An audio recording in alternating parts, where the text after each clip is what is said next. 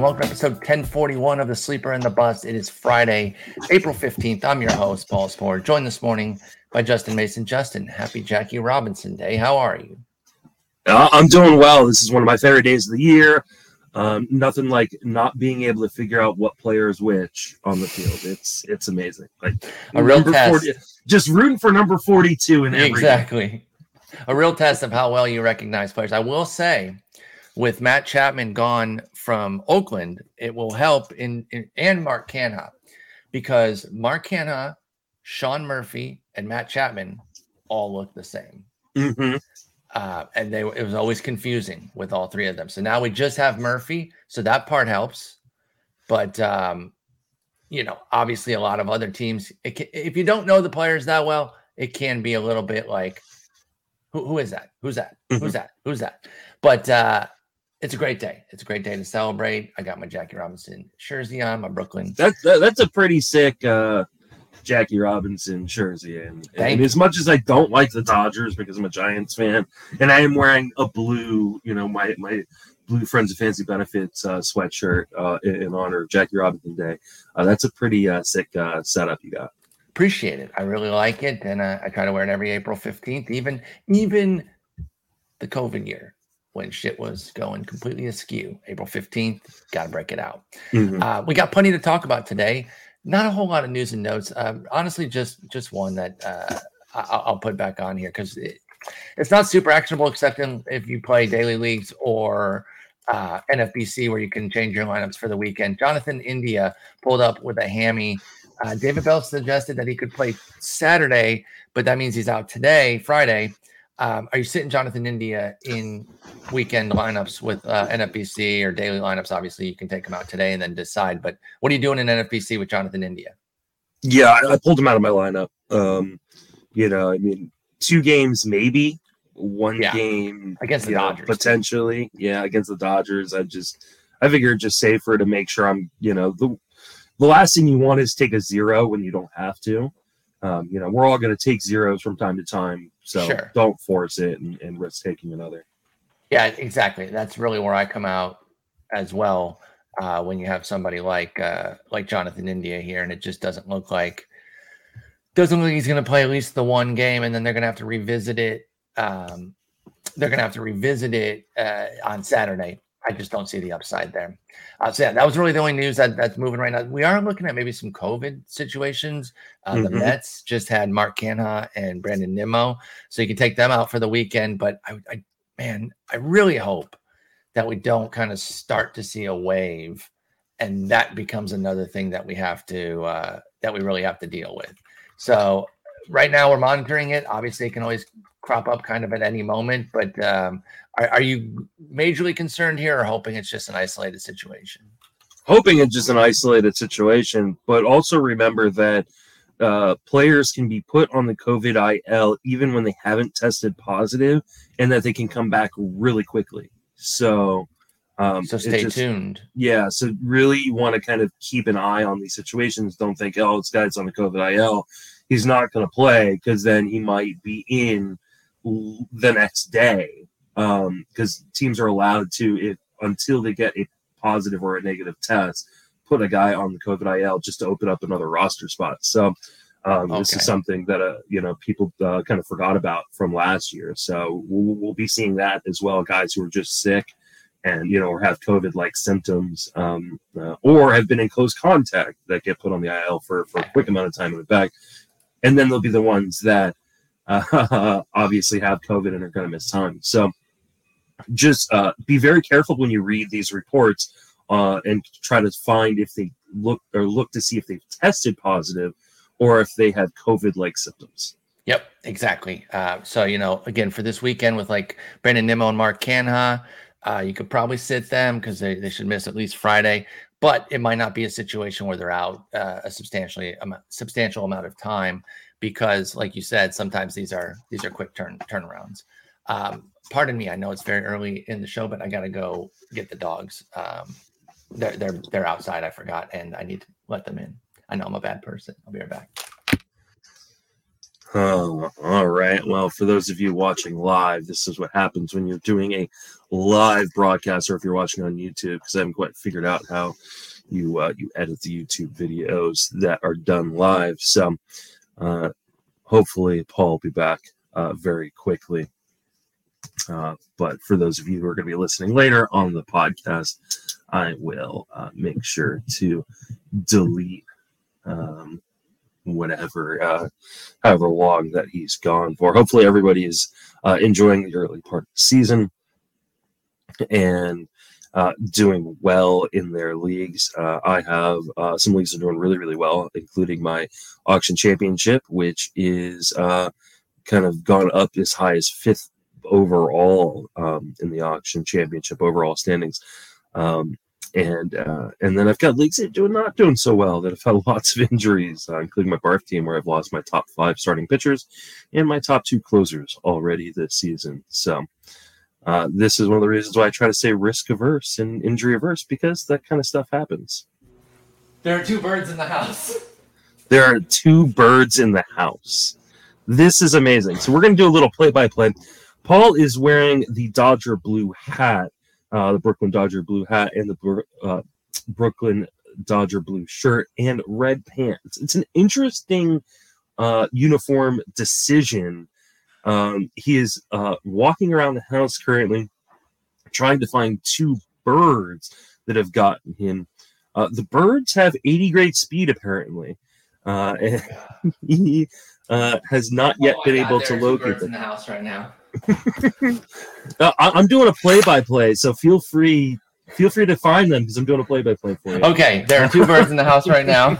Henry's scared. Can, Oh, can you you describe the in here. birds for us? I gotta go get the birds. Henry, come on. So uh, this uh, this is this is you know lot live uh, for you guys. Um, so Paul is trying to figure out how to get the birds. I wonder if he has a butterfly net. Um, or whether he is going to. Uh, the dogs are freaking out. He, Paul has two dogs. One is a wiener dog. The other is a Cavalier King Charles Spaniel. Uh, both beautiful and great dogs uh, that I got to meet. But Paul is attempting to get the birds to go back out the window that apparently was left open. And so far, he has been unsuccessful. Back and forth. they are a live update from Paul himself. They are flying back and forth around the room, uh, and Paul is uh, really, really struggling with this. You would think, being six foot six with a very long wingspan, is that terrible. Paul would be able to uh, flap his own wings to get these birds out. But apparently, that is not the case. Um, while he has 80 grade height, uh, he clearly has 40 grade, or probably even lower than that, maybe uh, 30 or 20 grade agility. And this is uh, Oh turning one of them just into. a huge tumble into the wall and fell straight down. Ah, so we have a bird that took uh, uh, flew into the wall and tumbled down. Paul is pulling his best Randy Johnson impression in an attempt to eliminate gone. the birds. One We- gone. We, we are down one bird. So uh, Paul is up one nothing currently on the bird or birds, or he may technically be down one nothing. Uh, we haven't really figured out the scoring for this kind of event. So uh, uh, Paul is also not wearing shoes, which is a, an odd decision when you're chasing a wild animal around. Uh, it is it has gone quiet. I don't know if the birds have won. Oh, there no. Uh, for a second there, I thought maybe the birds had finished Paul off uh, and ended the game, but I did just see Paul briefly peek One through. one at large. So we I have, don't know if the other one is gone. Hang on. So, as you uh, may have just heard Paul giving a live update, uh, one bird is gone, the other one is missing. Uh, so this game has turned. This game has turned from a game of tag to a game of hide and go seek. um. Okay. So one smashed right into the wall, and then Mhm. fell straight down. And I don't Yeah. know where that one is. I don't know if he got Mhm. back up and left. One did leave though, and I, I witnessed that. Oh, Char's getting over there. Let me go see. We're not done yet. so the game continues. Um, this is similar to uh, extra innings in baseball.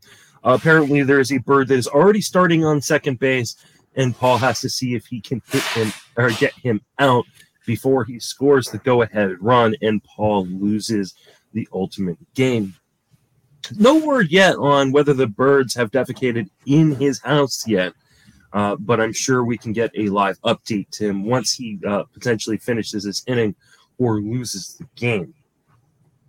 So, once again, uh, Paul is uh, walking around uh, barefoot, attempting to find these birds. Okay.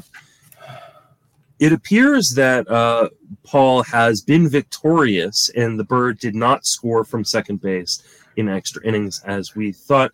Um, we uh, we have some questions for you there, okay. Paul. Go ahead. Um, how does it feel to uh, win this round versus the two birds? You are at a clear disadvantage, them being two versus one.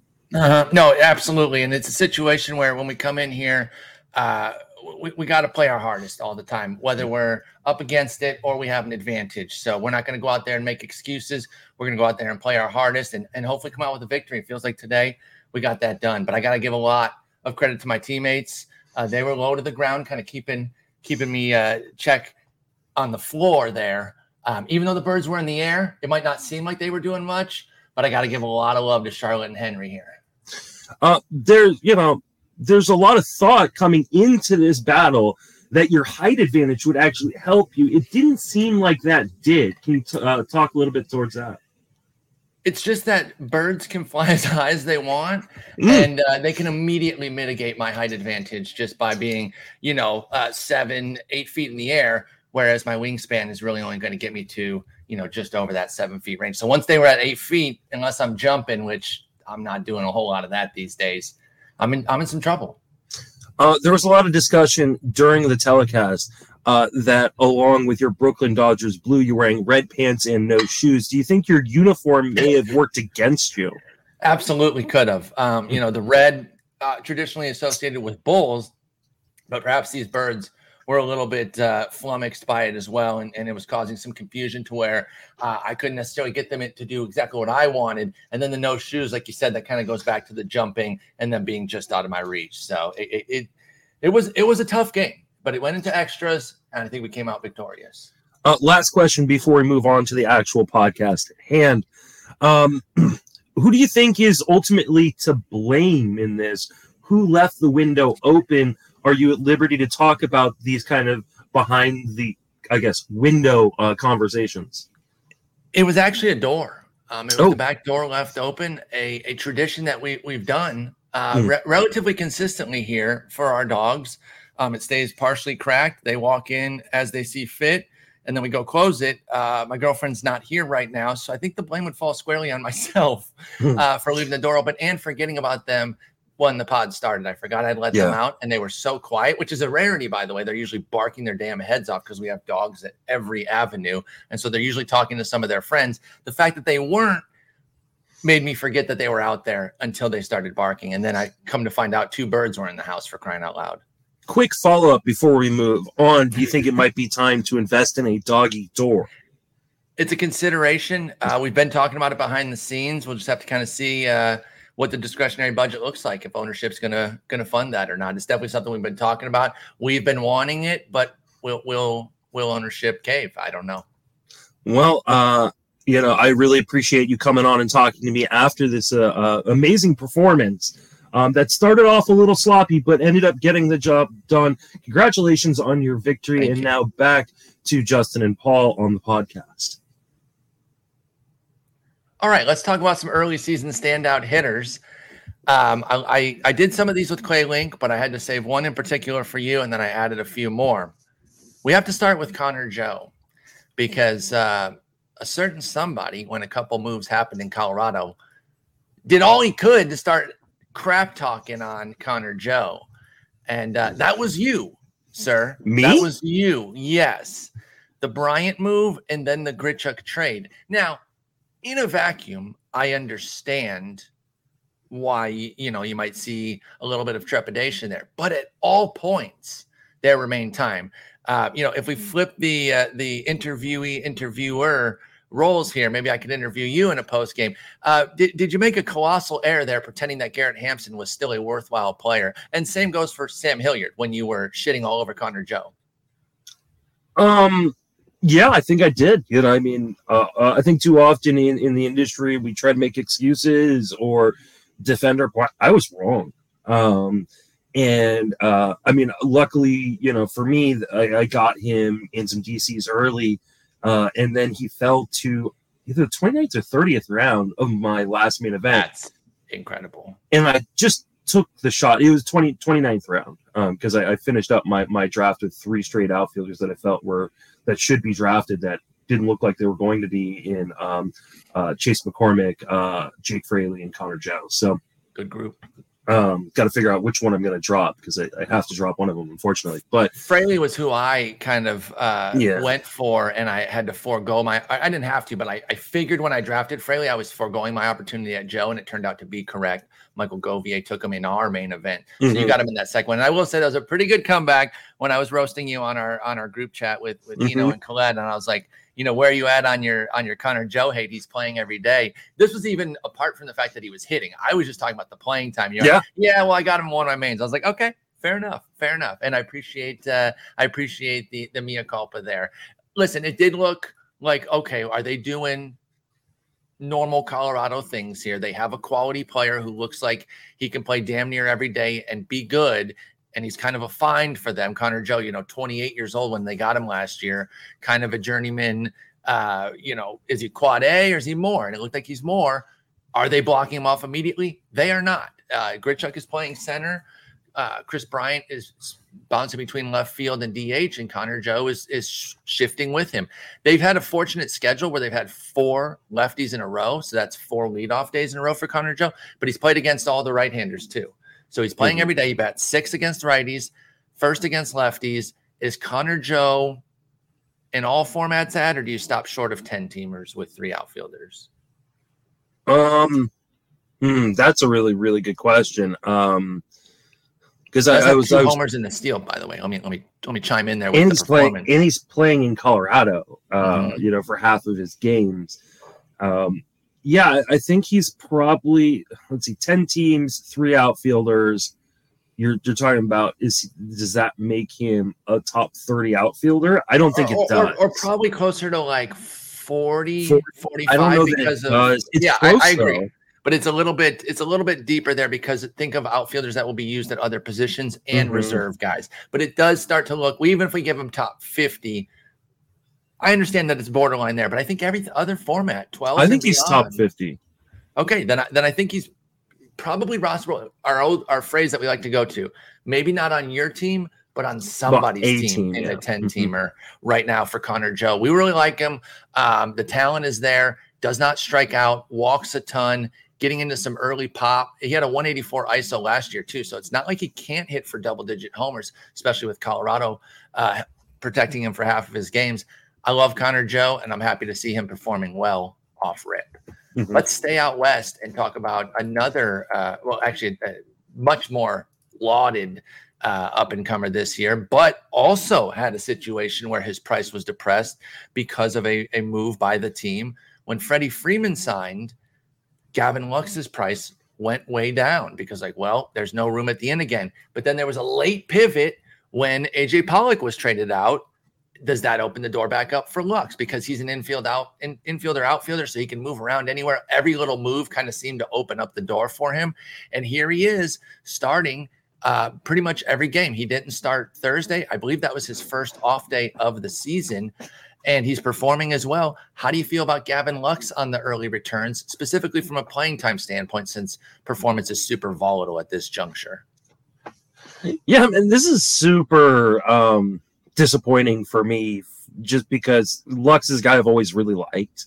Um, but they're they're bringing Freddie Freeman. Um, it just seemed like he was kind of the odd man out.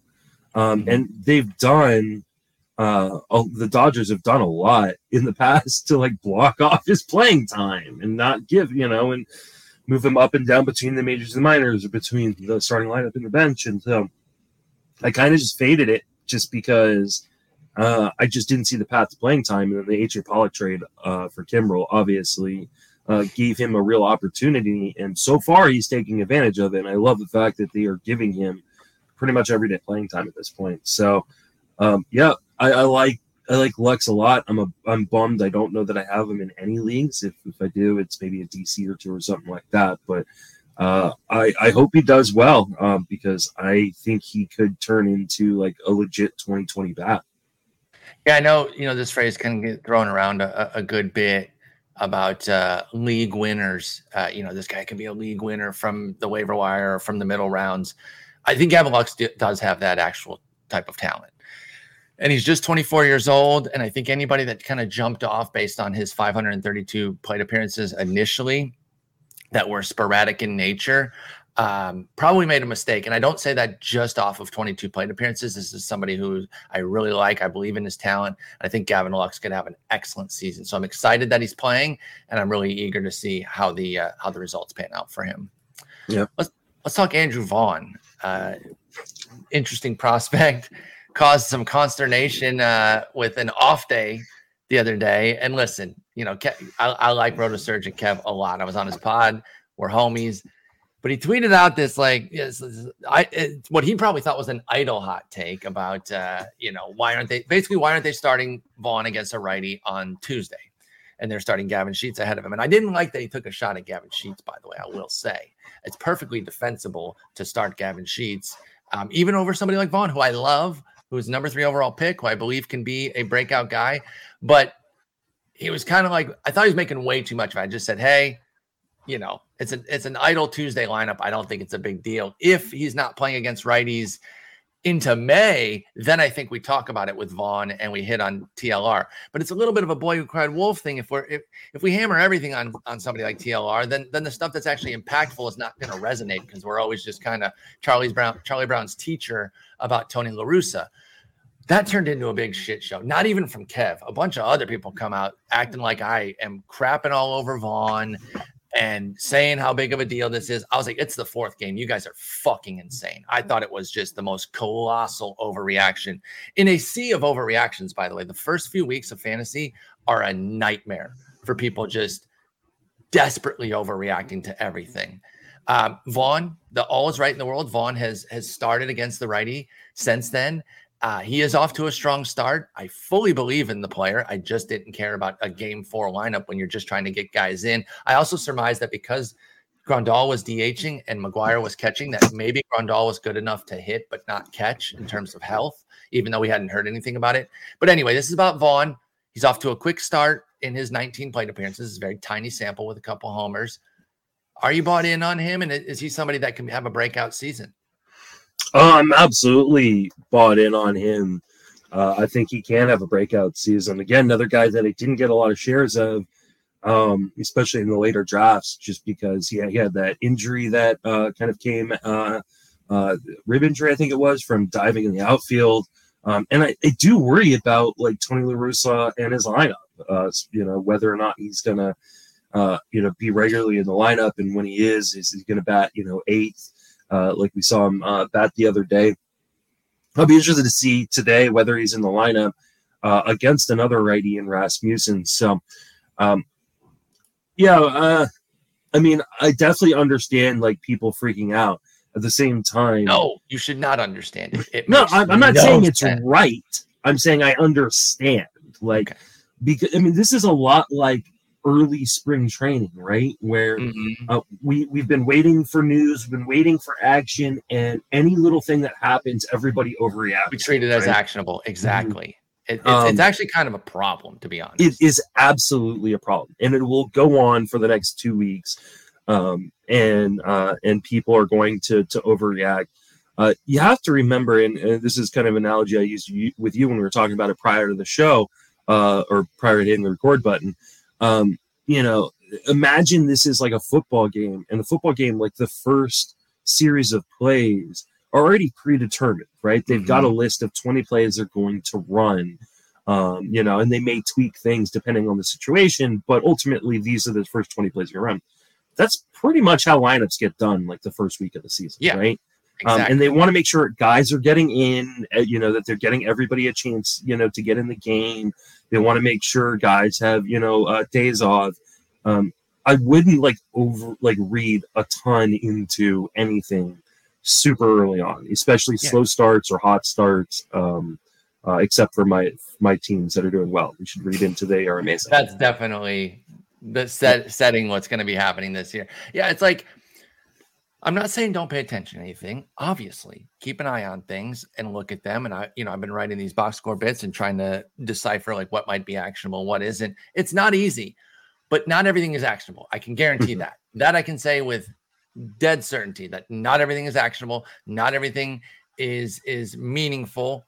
And like you said about the lineups, I like that, you know, the scripted part. Like, hey, we're gonna get everyone on the bench at least one start before the 10th game which means Danny Mendick's going to get a start. You know, mm-hmm. uh, Reese McGuire ended up getting a couple. Again, I still feel like Grandal might have been dealing with something that, again, was enough to take him off the field to catch, but not so much to hit. And that's why they were doing the two catcher lineup there. I just didn't and see it as a concern.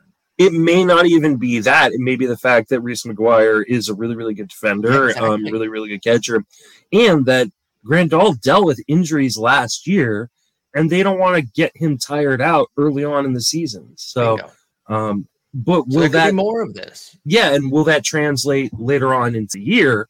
It could. Um, there's definitely some risk to Andrew Vaughn's playing time. Uh, we saw it last year where they didn't really want to play him. He's not a good defender out in the outfield. Um, however, the White Sox are clearly committed to him.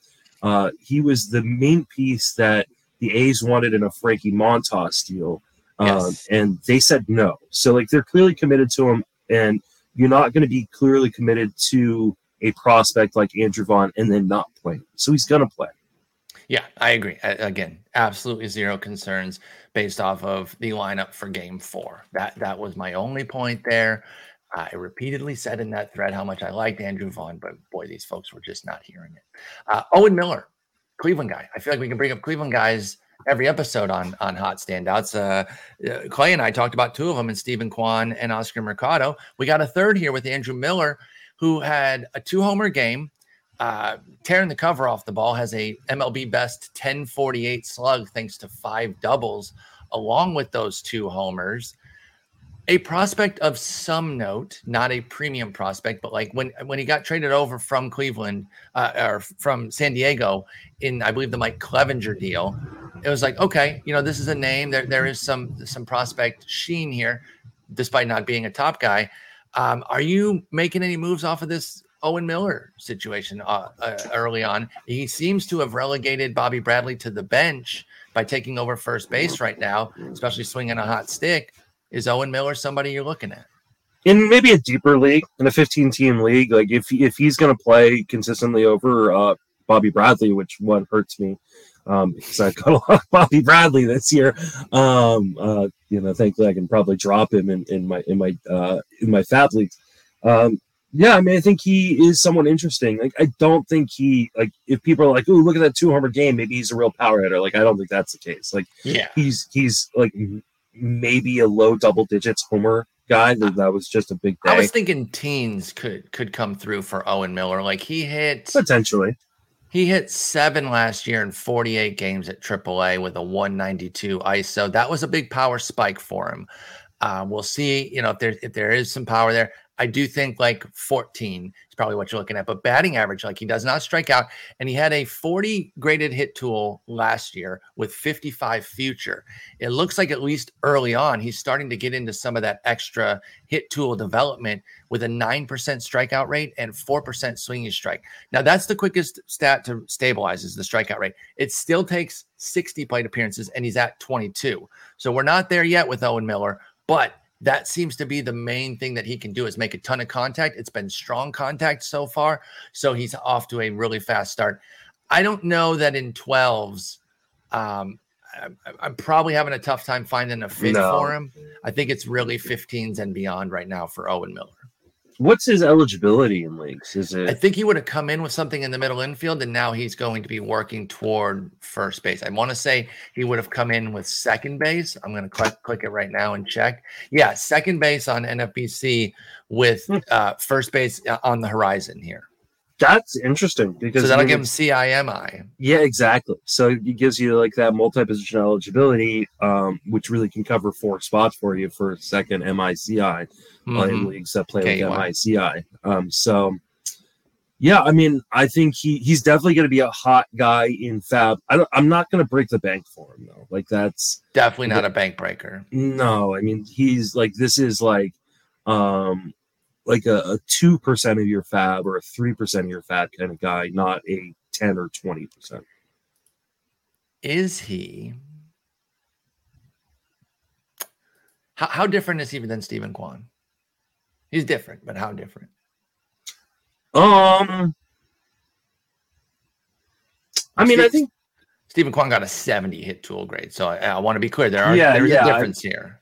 I mean, I think they're pretty different, um, especially considering uh, Kwan has already been moved up to the second or the two hole in the batting order. Um, I think his his playing time is much safer. Like if Owen Miller disappears tomorrow, I'm not going to be surprised. I'd be very surprised if Kwan did. Um, uh, Miller may have more power in his bat. Kwan definitely Yeah. has more speed. Um, Yeah. That's the thing So- too. I wish I wish I had some confidence that maybe Miller could could run like, you know, seven, eight bases type of deal, but I haven't really seen anything And to suggest honestly, that. Kwan may have just as much power. Like, I mean, I could Good. see, I could see either of them hitting, you know, 11 home runs this year or hitting 17, 18 home runs. Kwan So, hit a power spike last year that included Mm-hmm. 12 home runs in his 77 games with like a 200 ISO. If His some of that comes to the numbers majors, Kwan's StatCast numbers in the minors were actually really, really impressive. Yeah, yeah. Again, they, they are different. I was I wasn't bringing it up to suggest that they're the same. I do think Miller could do a poor man's Kwan imitation if some of the strikeout gains that he's had so far stick with the Mhm. four percent swinging strike rate and the nine percent strikeout. But Kwan is on another level. He had one swing and miss. It took it like five games in to even have a swing and miss. He's unbelievable with the contact. I mean, the contact numbers for Owen Miller are pretty insane right now. It's got like a 96% zone contact Oh percentage. goodness. a four percent swinging strike percentage, and even like an eighty-six percent uh, O contact percentage, so making contact So on even the when zone. he's chasing, He's above league average for in in the zone. Yeah, so like, I mean, yes, is the is there is this definitely something to watch, and should you just pick him up in some leagues to ride the hot streak? Absolutely, but he's not going to continue even close to like what he's doing in terms of those contact numbers, and so and because he doesn't have a ton of game power yet, I, I don't know that like this is going to continue to be a thing. But you ride hot streak, he goes on a cold streak, and you drop him for the next guy. Yeah, I think that I think that's where it's at right now with Owen Miller. It's not Oh. something where you need to go crazy for him. Yes. I was watching the Mets Diamondbacks game, and and and they had a pop up, and it landed in between three guys because they all got Oh. afraid of running into each other. My God. Poor Zach Well- Davies. I mean, it, it is better than than crashing into each other. It, it, and, and it was number forty-two. Oh, 42, 42 you got to make that that issue. you got to make that play. I mean, Yeah, you got to get out there. and I think is that Varsho and Setter just like pushed the shortstop aside when he was Yeah. on the ground just to get the ball. That's great. Move, dummy. I love live baseball. Yeah, I know, I know some people don't like the day baseball games. Man, do I like oh, it. Oh, who doesn't like day baseball? Probably people who have real jobs and can't watch day baseball. Get a like do. life, loser. Am I, no, just kidding. I, honestly, though, even if I was still in the corporate world, I'd love day baseball to have like something to distract me a little bit. You know, I don't sit there working. Does anybody in corporate America sit there and work eight straight hours? I don't think so. Get out of here. Y'all put in like 15 minutes of work. Chill out. Anthony Santander is a guy I know that that you've liked in the past, and he's certainly had some buzz in different pockets of the fantasy community, with some hopes that uh, with some health, there could be a, a a an additional breakout there. He kind of broke out in the in the COVID season with 11 homers and a 130 WRC plus of 2020, but that's 37 games. Last year he couldn't quite replicate that. He kind of dealt with injuries, playing just 110 games and having a 92 WRC plus, but there were still the hints of of what people liked about Santander. Um, he's off to a you know quick start here with a 455 BABIP. You know the, the stats are, are tiny uh, with 23 plate appearances and seven walks or, or, six walks already being a big part of his early production. But is Anthony Santander somebody that's an all formats player? Um, he's already rostered for sure in 15s and beyond, and probably a good number of 12s. So this is really a shallower league discussion with Anthony Santander. And how do you feel about him? Um, so if you uh, saw my ranks on our Patreon, or if you saw my ranks on on Fangraphs uh, prior to mm-hmm. this, you know, end of draft season, uh, I already had him ranked kind of as an all formats. Okay, let's go. Um, uh, yeah, I mean, I, I his main issue last year was health, just being Absolutely. able to stay on the field, uh, and I think his his bat's going to play. I'm not worried about the park changes. Um, in Baltimore for him, uh, you know, being a switch hitter, so um, yeah, I mean, I'm I'm a big Santander fan. Uh, he is my he is tied with Nelson Cruz as my second most rostered hitter. Let's uh, go in leagues, uh, or sorry, tied with Cedric, teammate Cedric Mullins behind Nelson Cruz. There you um, go. So I have I have him in fifty percent of my NFBC leagues uh, this year. So yeah, I'm a, I'm a big Santander fan. Um, yeah, I mean, uh, I'm a little surprised like how much he's walking right now because uh, he's been a five percent, you know, six percent walk guy in the past. I wonder if it's happenstance or something he's committed to and he's kind of over indexing on it early. Um, that, that I don't know, but like it's 26% walk rate so far for uh, Santander. I, with I mean, with I will say the the early returns and and who knows how much you know you know this is extremely small sample. These things mm-hmm. haven't uh, you know even themselves out uh, enough for us to gain too much from it, but uh, he is swinging outside of the zone uh, considerably less. Um, so, I mean, maybe that is, uh, you know, a case where he's he's legitimately trying to be a little bit more patient uh, and and not swing at bad pitches, uh, and it's working so far. So, I mean, yeah, his, his swing percentage uh, is down to 37% after being 51.5% last year. Okay, so Santander uh, does appear to be kind of consciously. Yeah, it it's it seems like he's making some conscious decisions. Now, we'll see if that stays that way, right? Mm-hmm. You know, it's uh, you know, it just may have been a matter of hey, wasn't getting very good pitches, or or like it wasn't like oh, I'm laying off the close pitches. He was getting like bad pitches. Uh, I haven't yeah. watched enough Orioles games yet no, to to to know the answer on that. So, but uh, I'll definitely uh, I'll definitely try to go back and watch the film and see. Um, and we'll keep a close eye on this. Because, but even in your shallower formats, you're considering Santander. Yes, yeah, absolutely. Somebody to pick up. What kind of what kind of power upside do you, or what, what kind of power output do you see? Not upside, because uh, upside obviously I think can be like 35. He's got that kind of. power. But what are you expecting out of Santander this year, generally I, speaking? I think if he stays healthy, I think he's going to hit 30. Okay, that's awesome.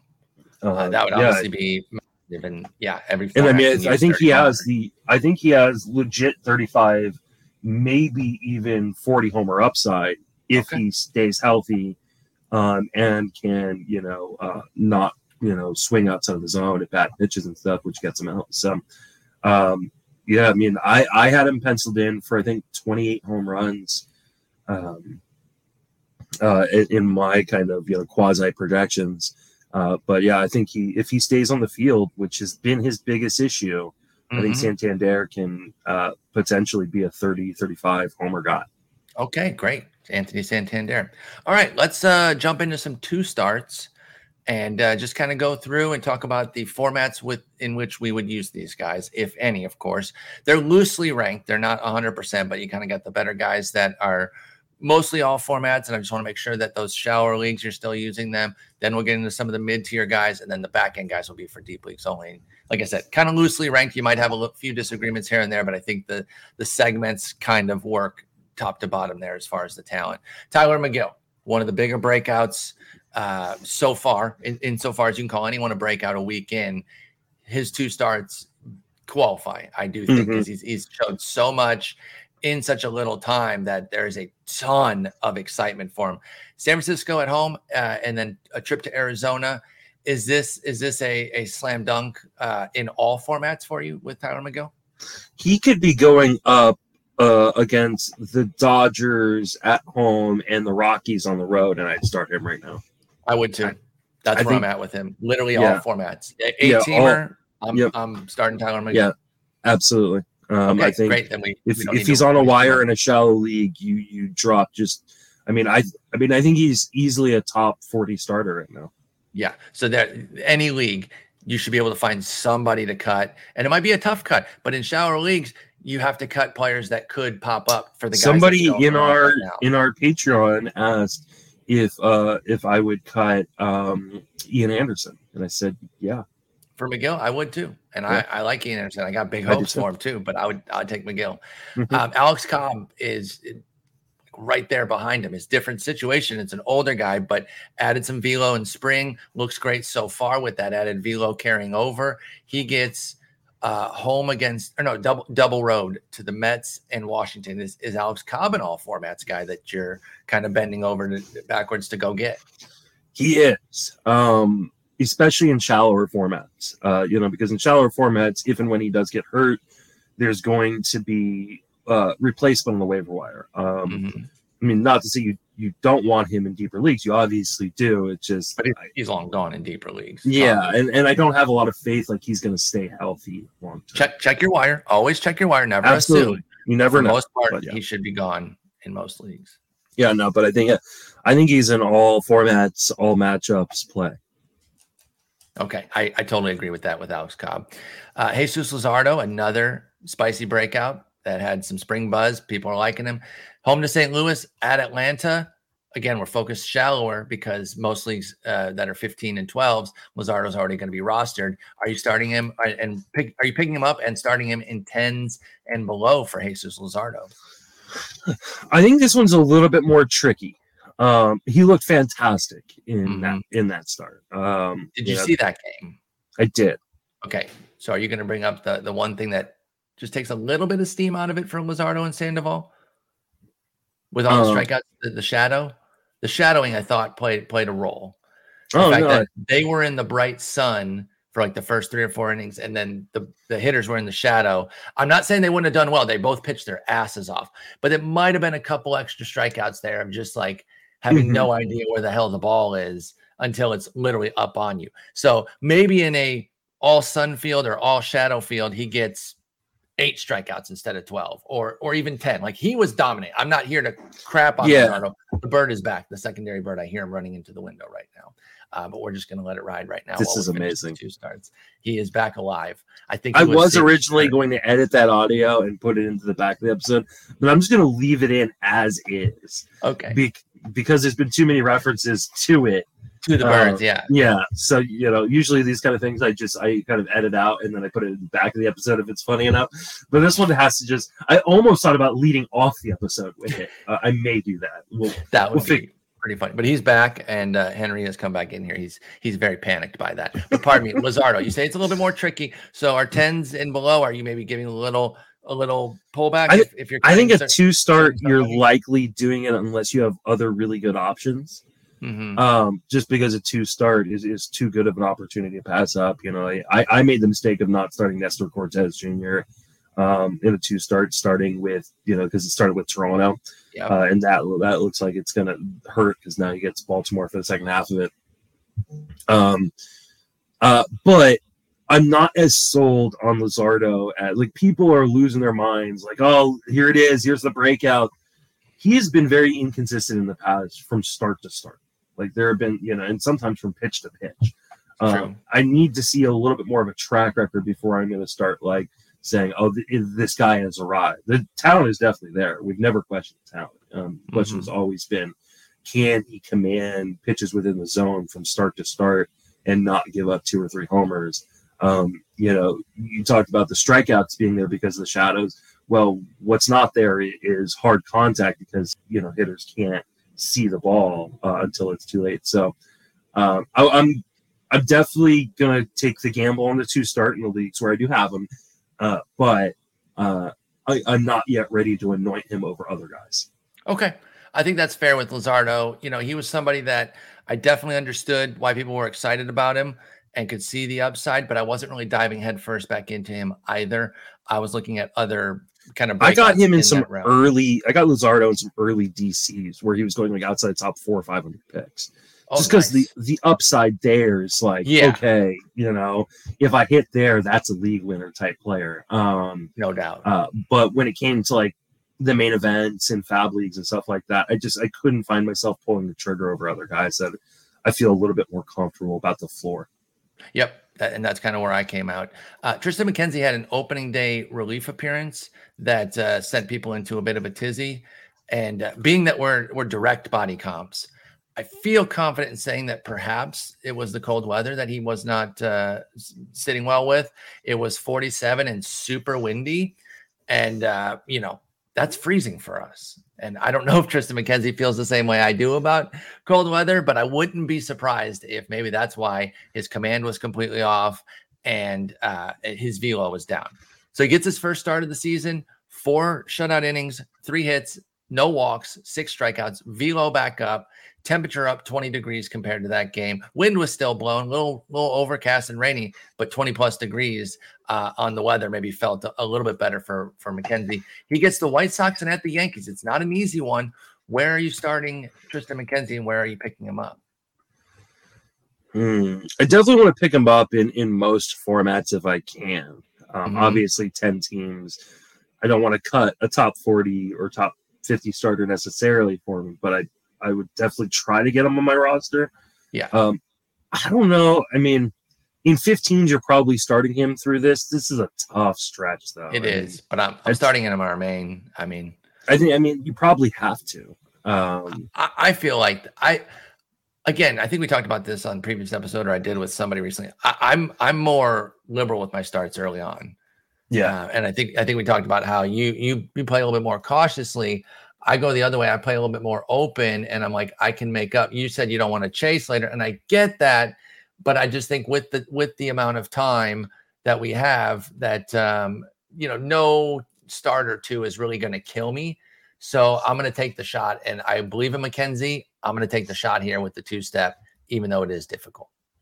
Yeah, I, I can understand that. I think it for me it would be dependent on who else I have and and things like that. But um it's it's hard, especially in those 15 teamers, to not play those two steps. And Mm-hmm. uh so yeah, I can see it. I, I think in shallower formats in your 10s and 12s, you may not want to risk it.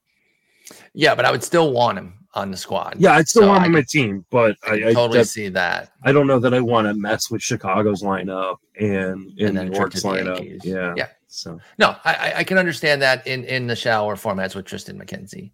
Uh, okay, so I listed these guys together because they are piggybacking together. Rich Hill and Garrett Whitlock, and I think both have some consideration because they're both like three to five inning guys. Now, obviously, they can't both go five innings unless the game went extras, but um, they're probably both just going to do four again.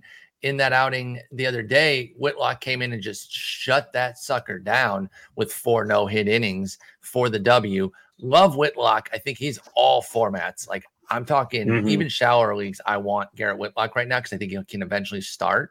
But right now, he might be the closest thing we've got to that Ryan Yarbrough uh, of many moons ago now, many years ago when he had that 16 win season as a follower. That Whitlock's closest thing we got, and Whitlock's a hell of a lot better than Yarbrough was. So I really like the setup for him.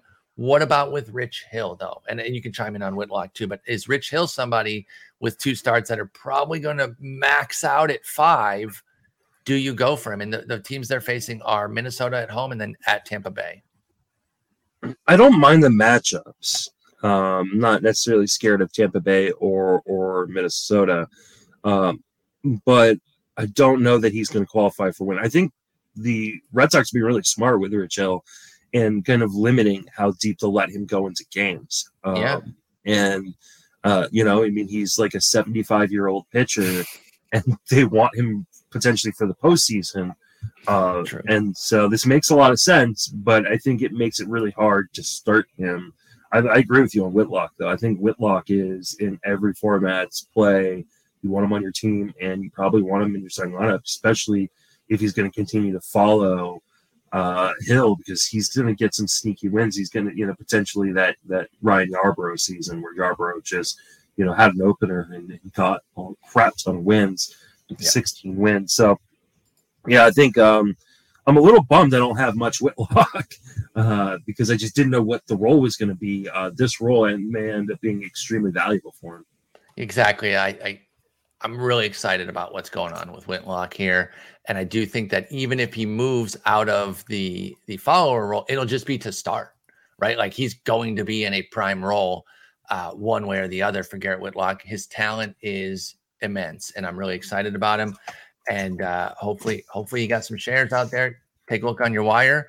Uh, if he's available, he's great. And if you're in a league where um, you have to have relief pitcher spots, Mm-hmm. and you have like a starts limit, he becomes such a gem in, in those head to head leagues because he's essentially getting starts four or five yeah. innings out of the bullpen. So I really like Garrett Whitlock. Uh, with Hill, I mean, you can, but I agree with you. You're probably not going to qualify for a win in either of them. So I actually greatly prefer Whitlock to Hill. Mm-hmm. Uh, Merrill Kelly had a strong spring. I think he had a 13 to 1 strikeout to walk rate and uh, looked really sharp there in his seven innings. He has carried that over so far in the first two starts of the season with a 34% strikeout rate. Uh, Velo is up a full tick, and he's looking pretty solid. Is Merrill Kelly somebody that you're looking to start at Washington and home to the Mets? And if so, what formats? Yeah, I think he's startable. Um, you know, depending on your other options in pretty much every format. Um, you know, I mean, obviously, if you're playing in 10 and 12s, you kind of got to pick and choose between what you got. But um, I definitely. I got a present for you. Um, there's a bird in the house. What? There were two. One's gone. I left the door open for the dogs, and there's a bird in the house, and we're still alive. oh God! I'll take oh, so enjoy. So breaking back into this conversation or yeah, uh, so to this play play. Continue. So sorry. The, we thought the game was over, but the game is just yet beginning, and now they found the bird. Yeah, now there is a new player that has entered the field. Two new players. Our Two friend Sarah players. is here with us. Oh, this is awesome. Uh, it's not awesome. They're freaking out. I'm so sorry to steamroll Merrill Kelly. I think Merrill Kelly is a traditional streamer right now. Yeah. Pick him up for this in shallower formats. Team streamer and 15 teamers, though. I'm not cutting yes. him after using him this weekend. Mm-hmm. And I might go team streamer and 12 teamers as well, depending on what my rotation looks like. In 10 teamer, traditional. You pick him up, you start him, and then you you punt him. Um, okay, Agreed. Jon Jon Gray at Seattle at Oakland. What do you think of the Rangers righty? Um, this is a tough one because I really like him, and this is not a bad spot. You know, bad bad places for him to be pitching. Um, and obviously versus Oakland is a pretty juicy matchup, but you have to wonder, like coming off the IL, like how much are they going to, how deep are they going to let him go into games? True. Um, I think you go for it just because Oakland is so bad um, mm-hmm. that you could probably throw six innings against them, right? Especially after my performances against the Bird. Yeah, yeah. You you would think that that would lower your stock, but uh, it has not. Um, at least not against the uh, the A's. So. Uh, the A's also, though, I mean, they put up like some major run scores they, against Tampa just like out of nowhere. Maybe they're not the per. No, I, I still want to stream against them, but they have been yeah. off to you know uh, a little bit of a start there with some big with some big runs, mm-hmm. but that's still a team that you're starting. I think you. I think you. Against. I think you take it. I think. I mean, um, it's you know, Seattle is a very very uh, interesting team with a lot of talent, but they haven't yet put it together. I mean, both uh, uh, Kelenic and uh, uh, uh, J Rod have struggled mightily early on. Um, they did have a big game the other day though, where Kelenic went combo meal, and J Rod I think had two stolen bases of his own. Yeah, and then they played it. They game. played in a tornado yesterday, which was oh my god, that was nuts. Honestly, Logan Gilbert is so lucky to have gotten out with just one unearned run. Unreal, Your strategy yeah. in that game, just hit it up in the in the air as high as you can. Yeah, did you see that Cal Raleigh home run? Like uh, yep. that that should have fallen forty feet short of the fence, and it just that was going. Um, nuts, dude. That so nuts. Uh, yeah, I mean, it, it, was it was a really fun. I, I, wasn't watching it at first, and then people like started like tweeting, just like this is insane. I was like, well, I got to turn it on. So yeah. it absolutely was insane. Some of those drop pop ups in the infield were just uh, unreal. Um, and you got to imagine they're swirling like crazy for to be up there that long and for the guys to to struggle like that. It yeah, it, it was absolutely wild. Uh, I was watching that game, so I agree. Jon Gray at Seattle at Oakland, go for it. The other Joe Gray, Josiah Gray, you have to now go J O N. You have to go John's full name or J O S if you're ab- abbreviating them. Mhm. Josiah Gray gets a two step at home, Arizona and San Francisco. Is his strikeout upside enough to go for in, in 12s and lower, or is he a 15 team only type of guy right now? Mhm. And both of those matchups are home, right? Correct. Double home starts. So it's not like he's getting to play at San Francisco or at. Oh, like I, I, I kind of want him for the Arizona game, and I don't really want him for the San Francisco game. I get um, that. Because Washington's sneaky home park, sneaky hitters park. And and San Francisco is not a team that strikes out a ton. Um, hmm. I think I take the gamble in 15s and probably not in 12s. Not in 12s for Josiah. Okay. Yeah. I'm leaning yes in 12s, no in 10s. Yeah. I need to see more consistency from him before I can really jump in in 10s. Did you get it out? Yeah, we got the bird. I Bird's just out. need to update the Two for two. pod. It's. I mean, it's My teammates clear. picked me up. It's clear that they the uh, the manager brought in the better relief arm Absolutely. uh, in Jen and Jen's friend. They had to uh, warm up. Mm-hmm. So Yeah. we had we had the bullpen warming, but I I gave it all I could. But uh, Yeah. yeah. I mean, this bullpen. we're we're still under spring training rules where you could have re-entered the game after being pulled. Uh, but uh, clearly, the manager made the right decision and went for the more talented, uh, uh, you know, closer right there. better looking, just more Mhm. talented. Totally Yes, get it. absolutely. Totally get it. Justin Steele gets a double two uh, a two step at home against Tampa Bay and Pittsburgh. Justin Steele is somebody who really interests me um, to the point where I was actually talking about him on stream and I was like, you know, keep an eye on him, guys, during this Colorado start. I could never start him. I'm not suggesting that, but I am intrigued by Justin Steele, and he held up all right in Coors, Mhm. all things considered. His swinging strikes have not been there yet. He has a 6%, but it hasn't ha- hampered his strikeout rate at 24%, which matches last year. I think his swinging strikes will get there.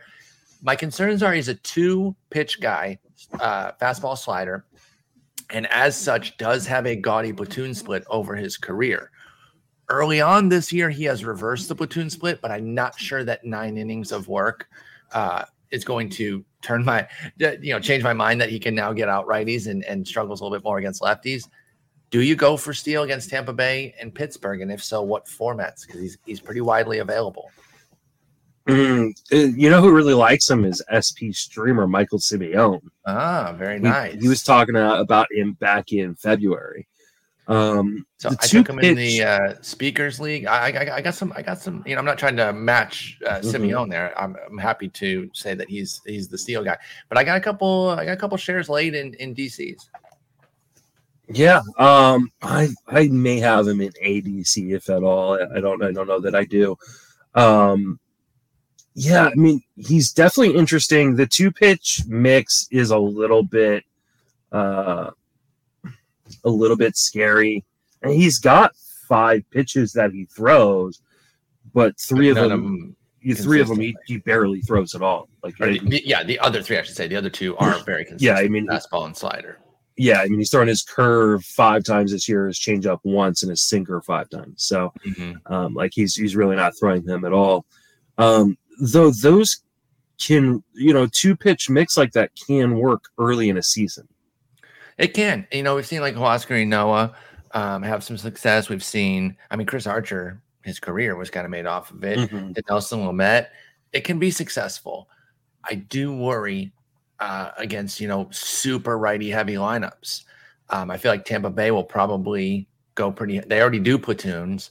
They're going to obviously see Steele's numbers, so expect a lot of righties to uh, play on that day uh, against him. And then uh, the other matchup was uh, Pittsburgh Pittsburgh.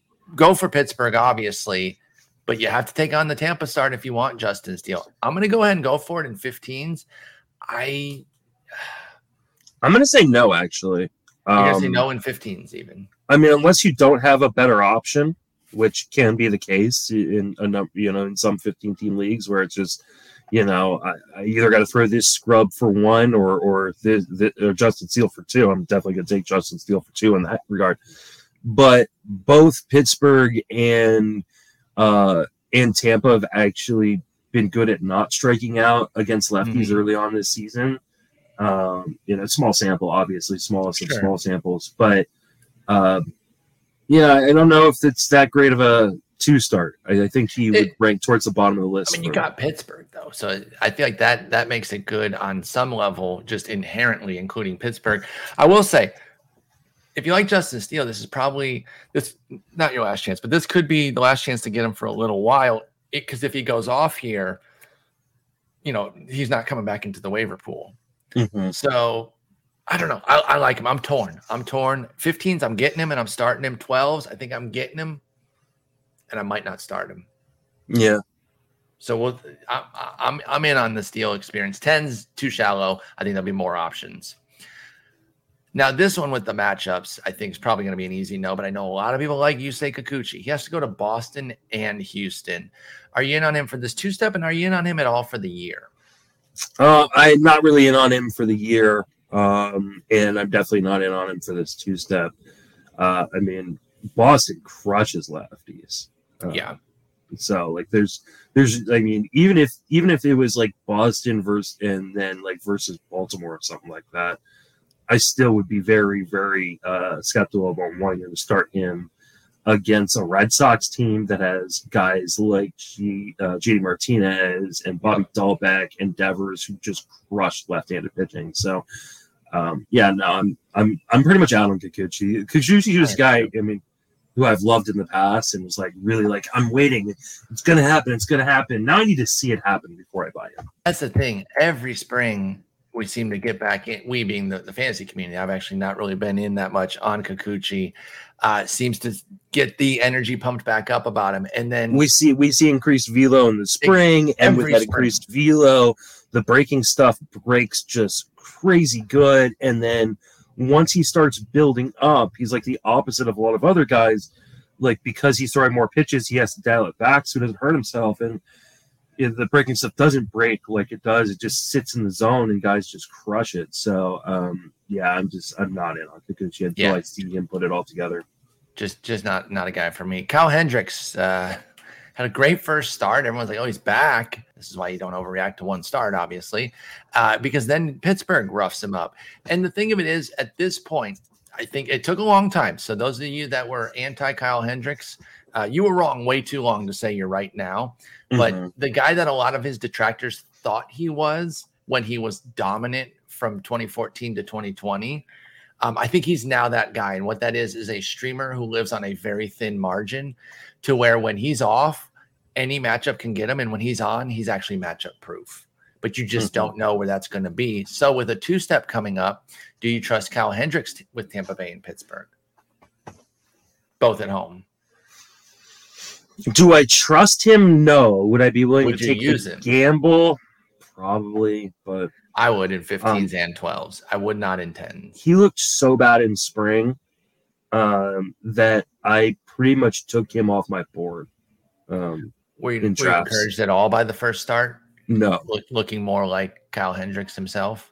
No, because while the command was there, he was still throwing 86 miles an hour. Yeah, and that's the thing. That's that margin that I'm talking about. Yeah. And I didn't really um, watch as much of that of that start. I, yeah, there. I watched the whole start, and yeah. And so, yeah. What was it a little fraudulent that he was because he pitched well, but was he was he not? I mean, he still had three walks. He did have the seven K. Yeah, it was it wasn't vintage Kyle Hendricks. Like it okay. wasn't like you know, and I I just wonder if we've gotten to that point where this is who he is now, then you know. I think it is. I think he's like this next guy, and he should be in the same frame of mind as this next guy, Cole Irvin. And I'm going to balk back. I'm going to pull back and say uh, no on 12s with Kyle Hendricks and say yes on 15 still. Um, Cole Irvin, Baltimore and Texas, both at home. I think it's I think it's where Hendricks is right now, where it's like he can give you some good outings. He's going to be streamable. He's a traditional streamer. You, we use him for two starts or, or good starts, and you can cut him easily. Uh, he had a 4.24 ERA last year with a 133 WHIP. I think that's the thing too is that he's known as like a finesse command guy. Cole Irvin is. still not a 133 whip last year. Like I don't see, you know, low strikeout or I mean, I don't see the low walk rate delivering a good whip. With this two step here, Baltimore and Texas, I'm starting him, but it's again as traditional as it gets. Start him and then immediately cut him after that. So I would start Cole Irvin in 10 uh, in 15s, 12s, no in 10s. I think there's got to be better options in 10s. Yeah. Um, and I'm going to caution people that uh, he's pitching both his games at home, which is usually a really good thing, right? Mm-hmm. Um, however, his two step is on Tuesday and Sunday, and we're uh, this area is supposed to be hit by uh, some rainstorms. Oh, and you so could lose one of those games and he could get pushed to next week. So wow. while you like the two step, and he actually looked pretty decent um, yesterday.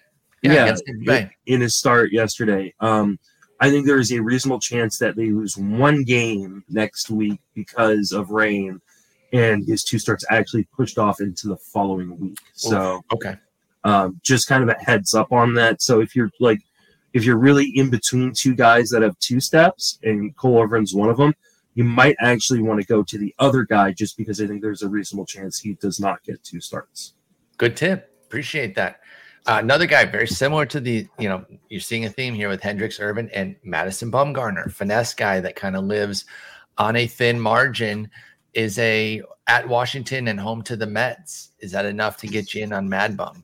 Oh man, this one's brutal, man, because I drafted him in at least one of my main events, and I think my auction, because he had an opening day start. Um, and then I kept him around because I knew he'd be getting this two step, and I didn't play him in his last start where he pitched fairly well. Um, so, uh, wait, wasn't uh, it against um, Houston though? It was. Well, no, no. So, so, he was only supposed to have one start, and then he ended up. Did he end up getting two, or did uh, that second start get, get pushed? Yeah, was he supposed to get a two step before this? You're saying because he has the two step this week because he started so, against San Diego and then now Houston, who he pitched well against, five innings, one run, but only two punchies. So now it, it moves his two step here to this week Okay, so he so something must have gotten pushed back because now he's starting on Monday for two steps. So it's actually going to work out for me. Um, do, and I will get to two steps. I do. Against Washington. Yeah. Uh, okay. Um, Bumgarner's looked really good in spring um, and in that first start. Um, and the real difference, um, one, the velocity has been back up to kind of where it, it had been previously, but more important than that, uh, as Dalton Varsho, uh, I think almost took Bassitt deep. Ooh, that was close. Um, Wait, how far? Where are I'm you? probably far behind. You know how my my team. Oh yeah, that's right. That's right. That's right. You're behind, not ahead. Um, okay, go ahead. Sorry. I, am still. I'm at the top of the third. So, um, but uh, what's more impressive is for the first time in a few years, he's really starting to um, hit his spots within the zone. His command is back in a way that it hasn't been um, for Bumgarner. For Bumgarner, and so I'm uh, I'm definitely more interested in. He is like a I think a 15 team team streamer right now. I don't necessarily okay. want to drop him into the market. I think he's still in 10 and 12s. You're looking at him as uh, just a regular streamer, traditional streamer. Yeah. Um, but I I would definitely start him in this two step. I, I don't. I'm not afraid of Washington or the Mets right now. I'll, I'll, co-sign that. Um, team streamer in 15s, traditional streamer in 10s and 12s, where where he fits your team. I would not go crazy. There's a lot of guys on this list that I'd go over Bumgarner in 10s and 12s, but if you get him, just a, a traditional streamer. Mm-hmm. Couple, couple of Pirates uh, getting two steps with JT Brubaker and Mitch Keller. They go to the Brewers and to the Cubs. Either of them spark anything for you? Hmm. I know Keller was delivering, you know, uh, driving some fantasy focus with uh, the the heavy velo but he, increase.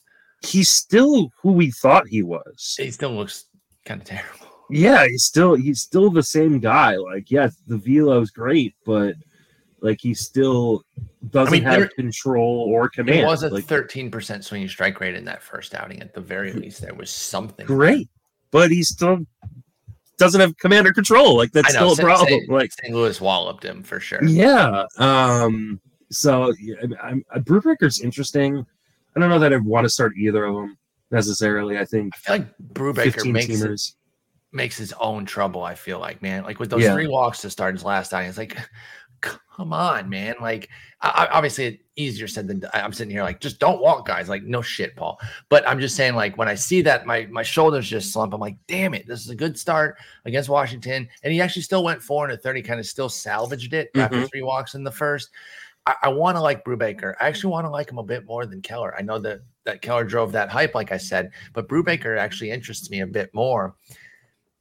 I don't know that I'm going for either even in a 15 teamer though at Milwaukee is not a at Milwaukee is not a great place to pitch. And the Cubs and are off to a decent start. Yeah, the Cubs so. actually look decent offensively.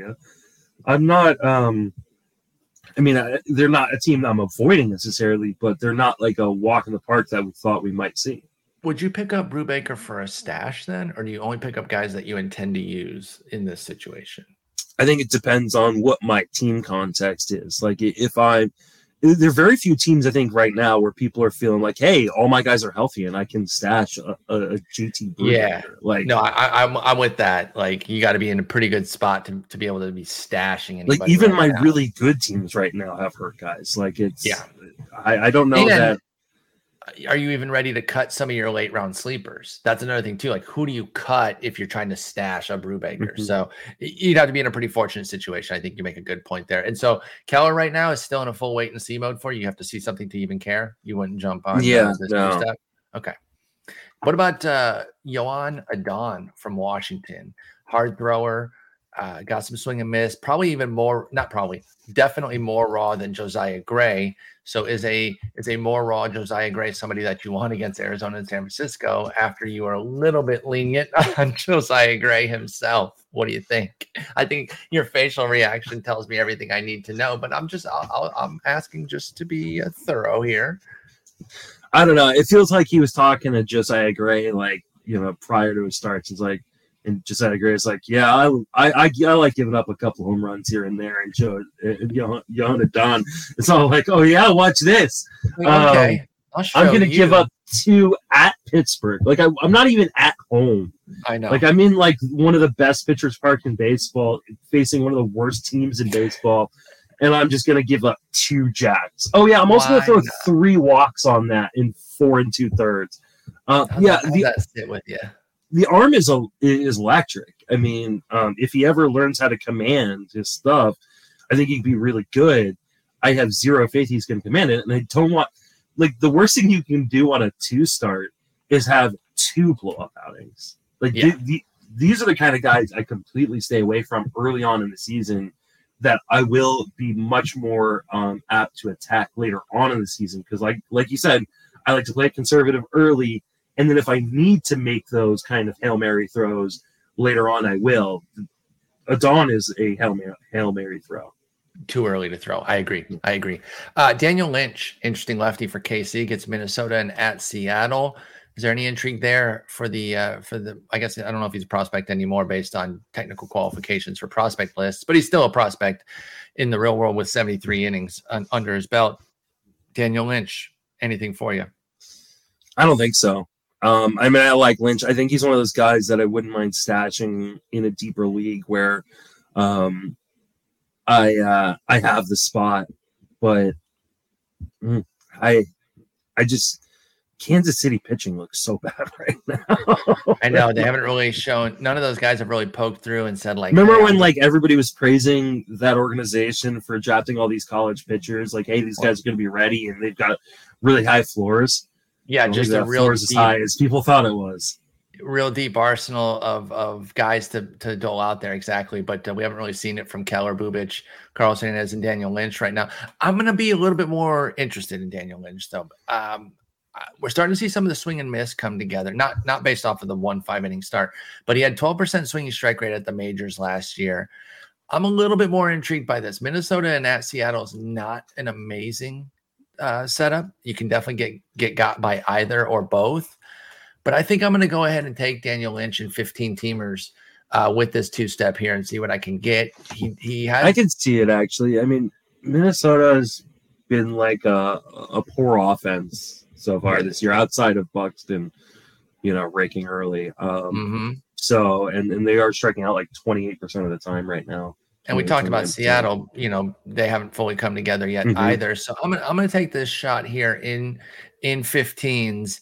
uh, with somebody like Daniel Lynch, and then kind of see where I'm at after this week in terms mm-hmm. of whether or not I'm holding him. Uh, Nick Lodolo, disastrous debut. Will that keep the pricing down, or will a two step at San Diego and home to St. Louis get people back in? Where do you stand on Nick Lodolo? Who? Um, I think long term he's going to be fine. I think he's actually going to be really good long term. Um, so it, it does not change my long term outlook for him. However, I do not want to go up against San Diego and St. Louis in Cincinnati. Um, so no, I go to San Diego and then home to St. Louis. Oh, okay. So he's at San Diego, then home versus St. Louis. Mm-hmm. That's a little bit more interesting, but I still probably avoid it. I, I want to see, you know, I, I, get, I do think he's better. So I like this is not like a comp, you know, in any way, shape, or form. But I get the like same vibes we got from Jackson Kowar last year, where everybody got really, really excited about a pitching prospect, and then he got he, he was just trash oh for God. anyone who spent a bunch of FAAB on him. Um, you know, uh, so yeah, I I can understand people wanting to go for it, um, and I'm sure there will be people who do go for it, but that first outing was so bad that I just I just can't. Four guys left. I'm a bunch of them all because you just tell me if you have any interest in it. But oh, my, my thoughts on Lodolo. I'm going to try to use the first bad start as a discount I'm gonna actually be looking at him in 15 specifically. 12s, it, it would depend on need. I think there's gonna be too many available guys that I'm gonna like more, but 15s, I'm still gonna stay in on Lodolo this week to try to get him at a discount. If people pay kind of full freight and don't put any discount based off of that first bad start and they just go for the two step at full price, they can have them. Uh, Dylan Bundy, Chad Kuhl, Kyle Freeland, Dallas Keuchel doesn't matter who they're facing. Do you want any of those four? I will say for the two Rockies, Kuhl and Freeland, it's one home against Philly and one away at Detroit. So keep that in mind at least. But do any of these guys strike your fancy in any format? I, I would imagine it has to be 15 teams or deeper. I'd be surprised if you were going to come say you're going to play them in a 12. I'm getting really close to the mic for this one to say no. Don't do it. Yeah, none please, of these guys. Please don't. I, I, please, I please don't put these guys on your team because it Bundy. would just end poorly. What What if? How much would I have to pay you to get Bundy and and uh, in for at the White Sox or at the Red Sox and home to the White Sox? What would I have to pay pay you to do to bid him? My entry fee for the main event. yeah, since you're basically giving yourself away. Yeah. All right, so great great group of two starts there that kind of ran, run the gamut of, of league types. Shallow leaguers can go get Megill, Cobb, Luzardo, McKenzie, Whitlock. Uh, middle mid tier leaguers go get your Merrill Kelly, your Jon and Josiah Gray. Maybe look at Justin Steele if you're interested. A Mad Bum. Your mile may, mileage may vary on like a Hendricks or an Irvin. And then deep leaguers, you're probably looking at those other guys: Hendricks, Irvin, Bumgarner, Brubaker. Um, and of course, in addition to any of those other guys that are available, and Justin Steele. Uh, but yeah, interesting two start week. And obviously, there's some other guys that are studs that I didn't include because they're all they're already uh, fully rostered everywhere. So, Justin, good luck with bidding this week. I think this is our first like real week, right? Because we have a full mm-hmm. week of, of data to go off of. So this is where things were really rubber meets the road. And uh, you can put $500 on somebody the way everyone put $500 on Josh Lowe last week. not me. No. Uh, I mean, I appreciate other people doing it so they've got less money to spend uh, later on. I, I, would like to point out the fact that um, when we started this episode, uh, I was 10th overall in the auction championship and first uh, in my league. Um, mm-hmm. Um, and in spite of the fact I have not had anybody play yet today, I have somehow dropped a fifth in my league. Um, So I assume it's the birds or something that There's been four innings of play. I wonder what the heck happened to you. Like this is how innings. much like this is how much uh like standing change. Literally have not had anybody play and I fell from first to fourth or first to fifth in my in my league. And yeah, that is that's yeah, truly wild. Innings, Literally four innings, four innings so of game time. I um, don't care about the standings early on, but they're fun as hell to watch with respect to the birds, the fact that there were two mm. birds, do you yes. think I should have simply gotten one stone in order to get there? I feel like that needs to be the name of the episode. Oh, if only I had one stone available to me. All right, Justin, it's been a long episode because we're leaving all the bird stuff in. Sorry about that, y'all. Uh, Hopefully, fantastic. I mean, uh, I, I, this is in consideration for submitting for. Is this what we're going to submit for FSWA? I, mean, okay. I feel like it should be. Um, I don't know that it would win, but um, I feel like it was uh, clearly the best Very work we've ever done. Yeah, exactly. Yes. Mm-hmm. You should uh, wherever you put it, or if you just leave it in cold. You should. I, I think I'm just going to leave it in. But you should still clip it as a separate clip and maybe put it on Twitter. I'm just saying. Yeah. Uh, well, I, it maybe it's it might be too long. Oh, that's to true. go on Twitter. I mean, it, it went on for a good five, see if you can six find minutes. A, a, good minute of it that uh, mm-hmm. encapsulates what's going on, and then say, "Hey, listen to today's episode." And yeah, I'll, Justin, def- I'll definitely clip it and put it on TikTok and on Twitter. And it was yeah, it was great talking with you. Um, have fun with the, any birds that may come your way this weekend because they're out of the house now. We got rid of them. But uh, are you on Sunday with Jason? Yeah, yeah, we'll be uh, we'll be going on Sunday. We might even have a guest. I think okay. Michael Waterloo of the Athletic. I know I. Oh no, I booked him for FWFB, so we may not have a guest. Okay, well, um, but I, will uh, I'll work the on J and J show. Oh, actually, never mind. We are not recording this Sunday. Oh, it's Easter. It's Easter. Yeah, that's right. It's so, Easter Sunday. Okay, so um, everyone have a wonderful Easter if you celebrate. Justin and I will be back on Tuesday next week. Take it easy.